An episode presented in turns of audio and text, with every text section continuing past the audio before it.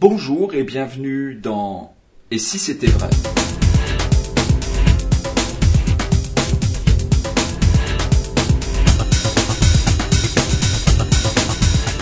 Et si c'était vrai, une discussion avec Dominique Duvivier, magicien de son état. Bonjour Dominique. Bonjour. Alors, on est très content de vous retrouver. Et je vous propose de continuer la conversation qu'on avait initiée lors de l'épisode précédent, un épisode d'introduction, le numéro 1. Et dans l'épisode précédent, on parlait de la flamme de la magie, comment on conserve la flamme, et puis vous aviez abordé un élément qui m'a paru être intéressant de creuser un petit peu, c'est l'explication d'un tour. Vous disiez que lors de votre métier, vous étiez amené à expliquer un tour à des profanes, on va dire, qui auront l'occasion de présenter ce même tour à des collègues, des amis. Et du coup, je me suis dit, mais c'est ce que veulent les, enfin, beaucoup de, de spectateurs quand on leur fait un tour de magie, Bien sûr, ils sont étonnés, mais ce qu'ils veulent aussi, c'est comprendre comment ça marche. Est-ce que vous pensez que c'est un service à leur rendre que de tomber dans le piège, en quelque sorte, du comment ça marche, je vais vous expliquer. Ah, Moi, je crois euh, à 100% que non. Alors pourquoi? Bah, Parce que si le spectateur veut savoir comment ça marche, c'est qu'il croit mais sincèrement, qu'une fois qu'on lui aura donné l'explication, du coup, ça effacera tous ses doutes sur ce qu'il vient de vivre. Oui. Alors que c'est évidemment euh, faux à 100%. Euh, ça va peut-être le, le, rasséréner euh, à 10%. Ou il va avoir peut-être l'illusion à 100% qu'on lui a répondu. Sauf que on vient de lui créer une mise en scène, un personnage, un jeu de comédien, une intrigue. On lui a fait vivre une histoire forte qui était magique au point qu'elle s'est réalisée. Alors, on va lui montrer un bout de cette réalisation par le truc, par l'explication. Mais l'explication n'est qu'un bout, un peu comme euh, l'iceberg on voit un bout, mais c'est loin d'être la majorité de l'iceberg. Absolument. Sauf qu'il va croire qu'il sait ce que c'est. Et à partir de là, il va croire que la magie est quelque chose de simple. Alors que la magie est quelque chose de très complexe. Même si on peut, comme je le disais dans l'émission précédente, euh, apprendre des tours faciles qui sont forts. Mais faire un effet fort, euh, c'est un peu comme avoir un gadget. C'est comme si euh, tu étais le seul possesseur d'un iPhone, parce que pour l'instant personne en possède encore, il n'y a personne qui a un téléphone mobile, les gens en sont encore au téléphone fixe, toi tu arrives avec ton téléphone mobile, tout le monde va être oh, qu'est-ce que c'est que ça? Tu vas faire un numéro, ils vont écouter oh c'est dingue. Ils vont devenir fous, mais toi tu y es pour rien. Tu vois, c'est il se trouve que tu es bénéficié de cette technologie incroyable qu'il n'y a que toi qui possèdes. Mais n'empêche que tu n'es pas du tout euh, plus avancé. Tu es simplement le détenteur d'un bidule, mais qui, te dépasse toi-même. Tu sais même pas comment ça marche. Tu sais qu'on appuie sur le bouton, c'est tout. D'accord? Eh ben, expliquer un tour, ça revient un petit peu à ça. Donc c'est loin d'être quelque chose qui peut l'aider.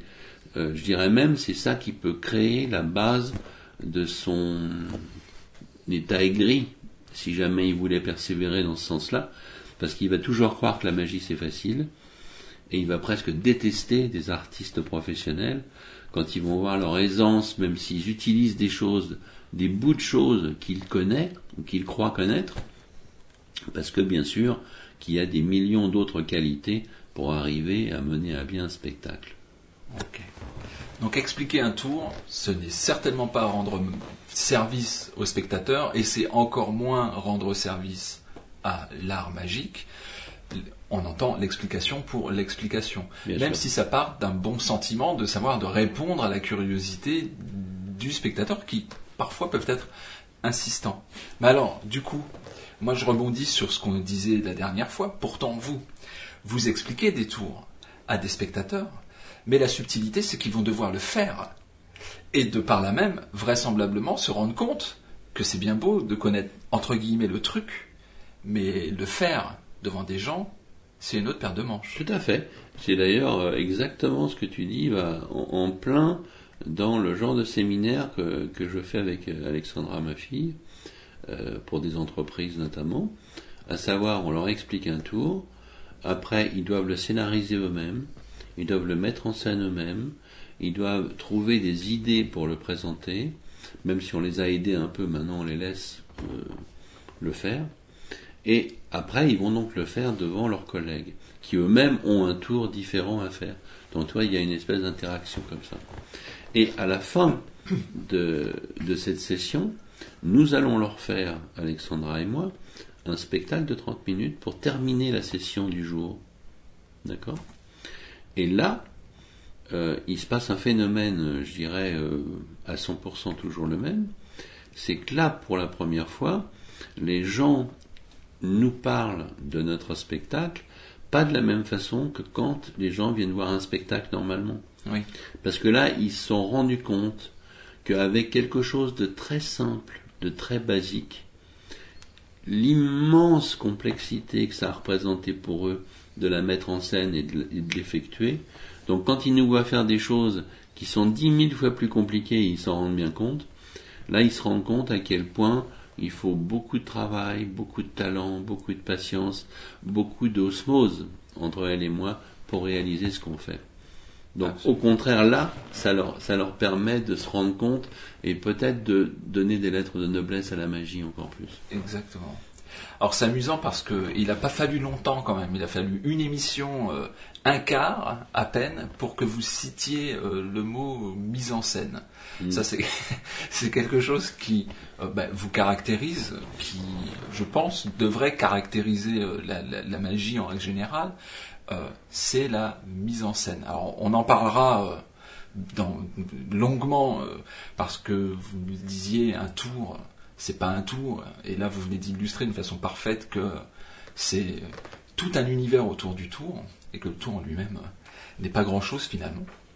Mais alors, avant d'arriver dans le détail, dans ce genre de détails, j'aimerais qu'on aborde sur euh, ben, la naissance d'une passion. La magie, c'est votre passion. Vous avez commencé à, à 8 ans et vous en êtes encore aujourd'hui à être aussi passionné qu'à 8 ans. Donc, comment on passe de la simple passion, du passe-temps aussi, au métier. Vous, j'ai l'impression, hein, vous me dites si je me trompe, mais j'ai l'impression qu'il n'y a pas eu de transition en fait. Que c'était un parcours euh, euh, du tout au tout. On est passé euh, de la passion parce qu'on n'avait pas le droit de travailler parce qu'on était enfant, et puis on est arrivé au métier. Je me trompe ou? Non, tu ne te trompes pas vraiment. C'est vrai que ça s'est un peu passé comme ça. Encore une fois, sans revenir euh, à la famille euh, et à ma femme, je suis quand même forcé d'y revenir une seconde, dans le sens que si tu as pas euh, la femme merveilleuse que j'ai rencontrée très tôt, puisque j'ai rencontré, j'avais 19 ans, qui m'a tout de suite épaulé, aimé et aidé, notamment à, pouvoir aller dans le sens qui était le mien, c'est-à-dire la, la, magie, mais qui est loin d'être un truc qu'on t'en rend à la fin d'un cycle d'école, parce qu'il n'y a pas d'école de magie euh, dans ce sens-là. Ça veut dire que j'avais aucune formation, et grâce à elle, j'ai pu m'entraîner, travailler, réfléchir, euh, et très vite même donner des cours. Donc ça, c'est grâce à elle à 100%, parce que si j'avais pas pu arriver jusqu'à donner des cours, c'est-à-dire déjà à devenir magicien moi-même, bah, rien n'aurait pu être possible. Et après, tu vas voir que je réponds à ta question parce que j'ai donné des cours. Et un jour, il y a un élève, je ne saurais même pas te dire lequel, qui m'a dit Mais c'est bien gentil, euh, vous me montrez telle technique, tel mouvement, euh, tel effet, tel machin, tel truc. Mais là, moi, je ne parlais pas de présentation à cette époque-là. Oui. Et il me dit Mais comment vous présentez ce tour-là? Et le problème, c'est qu'au moment où il me pose la question, moi j'ai pas présenté ce tour. Ni quelque part aucun autre. Puisque moi ma formation c'est magie pour magicien à cette époque, j'ai inventé un certain nombre de tours. J'ai, grâce à ça, écrit un certain nombre de, de bouclettes et de revues. Et, et je commence à gagner un peu ma vie, mais je commence. Hein. Mais j'ai pas encore euh, exploré, on va dire, euh, les médias euh, et le travail euh, sur le terrain. Oui. Pour moi, c'est clair que ça doit se faire comme je fais. Mais j'en ai pas la preuve. La preuve, c'est le public. Absolument. Et j'ai pas le temps de parler du public. Le seul public que j'ai, c'est ma femme. À qui je monte mon tour et je lui dis qu'est-ce que t'en penses? Puis si je vois sa tête euh, qui est bonne, euh, dis tiens, c'est bien. Si je vois sa tête pas bonne, dis le tour, je vais le foutre à la poubelle. Voilà. Ça va pas plus loin. Mhm. J'ai pas le temps de faire plus. Et lorsque ce, ce- ce client, cet élève me dit euh, Mais comment vous faites pour présenter ce tour? Bah, je dis, bah, Comme ça. Et là, je me lance en improvisant un texte, une mise en scène, et tac, je lui fais le tour comme si j'avais eu un spectateur en face de moi. En l'occurrence, c'était lui. Oui. Donc tu vois, je me suis retrouvé euh, piégé et en même temps pas piégé parce que j'ai, euh, je suis sûr qu'il n'a pas pu se rendre compte que j'étais clac, je me suis enclenché et toc, je lui ai fait le tour. Et après que le type soit parti, euh, j'ai réfléchi dans mon coin et, je me suis dit, bah tiens, c'est pas mal ce que j'ai dit et ce que j'ai fait. Mais j'ai découvert ce que j'ai dit et ce que j'ai fait. Et j'ai commencé à continuer de le dire et de le réexpliquer et de le refaire et de le redire aux autres élèves de la journée et des jours suivants. Et là, sans le faire exprès, je me suis rendu compte bah, que j'avais trouvé une façon de présenter qui me semblait être bonne. Et après seulement, j'ai été la tester dans des restaurants, dans des endroits, et c'est là où petit à petit le pied s'est mis à l'étrier, euh, et j'ai commencé à être engagé euh, par un impresario, etc. etc. Mais ce qui est fou, c'est que ça s'est passé comme ça. Ouais. Donc, en clair, très concrètement, vous, vous aviez besoin de gagner votre vie Oui. et donc, bah, pourquoi pas faire des cours, Mhm. du coup. Mhm. Donc, c'est très basique comme besoin au départ. Tout à fait. Et alors, est-ce que à cette époque, vous diriez que vous étiez déjà magicien? Est-ce que pour vous, un magicien, c'est pas quelqu'un qui se confronte au public? Bah, euh, évidemment que, avec le recul et l'expérience que j'ai acquise entre temps, je pense pas que ce que je viens de te décrire euh, s'appelle un magicien. Simplement, moi, j'étais ce que j'étais et, et je croyais l'être. Absolument. Hein? Mais c'est sûr que non, un magicien, c'est pas justement quelqu'un qui fait des tours à ses copains magiciens. Euh, non, c'est c'est juste parce que c'est pas comme ça que ça marche. Mais le, le hasard a fait que, en faisant ce que je viens de t'expliquer, euh, j'avais moi trouvé, sans m'en rendre compte, le bon ton, le bon tempo pour le vrai public et non pas pour le public de magiciens. Oui. C'est ça qui est incroyable, tu vois, parce que sans l'avoir travaillé, même si j'avais dû le, le bosser intérieurement sans m'en rendre compte vraiment, euh, j'avais trouvé le système de base du personnage qu'après j'ai pu incarner euh, tout au long des, des années suivantes. Mais je pense pas que faire des tours avec des techniques simplement pour montrer euh, qu'on sait le faire et que l'autre ne sait pas le faire, je ne crois pas que ça s'appelle magicien. D'accord. Non, ça s'appelle un technicien, ça s'appelle un jongleur éventuellement, mais pas un magicien. Alors donc, ça commence avec les cours. C'est ensuite une confrontation avec euh, le public. Euh, mais c'est aussi des années durant, je pense, il me semble enfin, beaucoup de sacrifices. Ah oui Euh, sacrifices en temps, sacrifices en argent aussi, parce que euh, aujourd'hui, euh, travailler dans le spectacle et être artiste, c'est pas forcément simple tout de suite de gagner sa vie. Donc il faut une abnégation absolument incroyable pour pas décrocher. Comment vous avez fait pour pas décrocher? Bah, je suis un malade, dans le sens que. Non, mais c'est vrai, euh, j'étais le genre à donner à peu près 12 heures de cours par jour. Et euh, en moyenne, je dormais 4 heures par nuit. Donc après, t'as qu'à prendre quelques minutes pour me laver. Euh, c'est comme ça que j'ai laissé pousser la barbe, parce que ça me prenait trop de temps de me raser. Donc c'est pour ça que je me suis laissé pousser la barbe. C'est comme ça que je me suis laissé pousser les cheveux, parce que ça m'emmerdait d'aller chez le coiffeur. Euh, donc la douche, lavage minimum, donc, et puis manger pour, euh, pour vivre et non pas vivre pour manger, puisqu'à l'époque, euh, pendant très longtemps, moi c'était beefsteak frites salade et, et éventuellement spaghetti, un bout de fromage, point. Et rien d'autre me plaisait. Ça veut dire qu'il fallait qu'on me nourrisse avec ce genre de choses, point.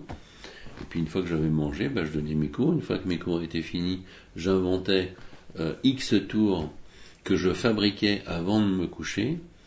Et puis une fois que j'avais fini, que je mettais sous presse mes trucs, souvent c'était des tours de cartes à l'époque, et ben là je me sentais avoir rempli euh, mon quota de la journée. Et puis bah le lendemain je me levais, hop cours et hop c'était reparti. Euh, des fois la nuit on travaillait avec ma femme qui la pauvre travaillait elle le jour pour qu'elle me tape mes textes des bouquins euh, ou des revues. Et puis on renéotypait avec une Gextetner dans l'appartement, donc ça faisait un potin du diable avec les intercalaires, tu sais, pour faire les recto verso, après qu'on a vécu ça, tu vois. On produisait nous-mêmes le truc. Et puis on faisait les envois, et puis on faisait tout, euh, on faisait tout tout le temps. Et on travaillait 7 euh, jours sur 7, et j'ai pas vu, euh, j'ai pas levé quasiment la tête de ma table pendant 10 ans. Ouais. Pour arriver derrière la table du double fond. Voilà, c'est-à-dire que euh, là, ce que je te dis, c'est vrai et en même temps c'est un résumé court, hein, parce que j'ai en même temps commencé à faire des spectacles, j'ai un impresario qui s'est occupé de moi, puis petit à petit, qui, je suis devenu son, son chouchou, son poulain. Euh, j'ai fait donc pas mal de représentations, mais euh, ça c'était le soir. Oui. C'est-à-dire quand j'avais donc un spectacle à faire, eh ben, j'arrêtais de donner des cours. Mais sinon, je donnais des cours, des cours, des cours, le dîner, euh, cours, euh, et après je travaillais, spectacle si j'en avais un, euh, écriture quand j'avais trois minutes entre les tours que j'inventais. Et puis ça a été comme ça de 72, 73 jusqu'à 84, 85. D'accord. Tu vois? À peu près vers 85, 86, j'ai commencé à me lasser de faire ce que j'appelais des clip poops, c'est-à-dire des tours à des tables, mais juste 7 minutes ou 8 minutes, parce que quand tu fais 10 ou 15 tables, t'as pas le temps matériel de faire plus que 7 minutes ou 8. Et je commençais à en avoir marre, tu vois, de d'amener la sauce, si je puis dire. Euh, enfin, moi, j'avais une expression euh, que je te redonne. Ça me donnait un peu l'impression de, de séduire une, jeune femme. Euh, elle avait envie de moi. Je commençais à, à lui faire un bisou sur les lèvres. Et après, c'était le mec sur scène qui la baisait, quoi. Oui, d'accord. Tu vois Donc moi, je commençais à en avoir marre. Donc, j'ai commencé à parler à mon impresario dans les années 86-87 que ça serait peut-être une bonne idée euh, de faire un lieu magique où on pourrait exprimer le close-up, mais vraiment avec ses lettres de noblesse. Et il m'a dit, mais enfin, t'es fou, ça n'existe pas. Ben, justement, euh, ben, lui, pour lui, justement, c'était pas bon. Alors que pour moi, justement, c'est une bonne idée. Et puis il n'a pas voulu, et du coup je l'ai fait moi-même, et puis j'ai trouvé un banquier, et puis j'ai fait le truc, et en 88, j'ai ouvert le double fond. Voilà, donc en fait le double fond est né d'une espèce de frustration, Tout à fait. Euh, quasiment sexuelle, on va dire, Exactement. Euh, qui fait qu'il a fallu que vous trouviez une solution, et la solution, bah, vous l'avez trouvée par vous-même en fait. Oui. Parce que vous avez été obligé, Oui. personne ne voulait vous aider à, à le faire. Bon, ben, deuxième émission, ça passe très très vite. deuxième émission, deuxième conclusion. je pense qu'on aura l'occasion euh, de, reparler du, double fond, bien entendu. Et pour le moment, on ferme la page du Et si c'était vrai numéro 2 et on se retrouve très prochainement pour le numéro 3.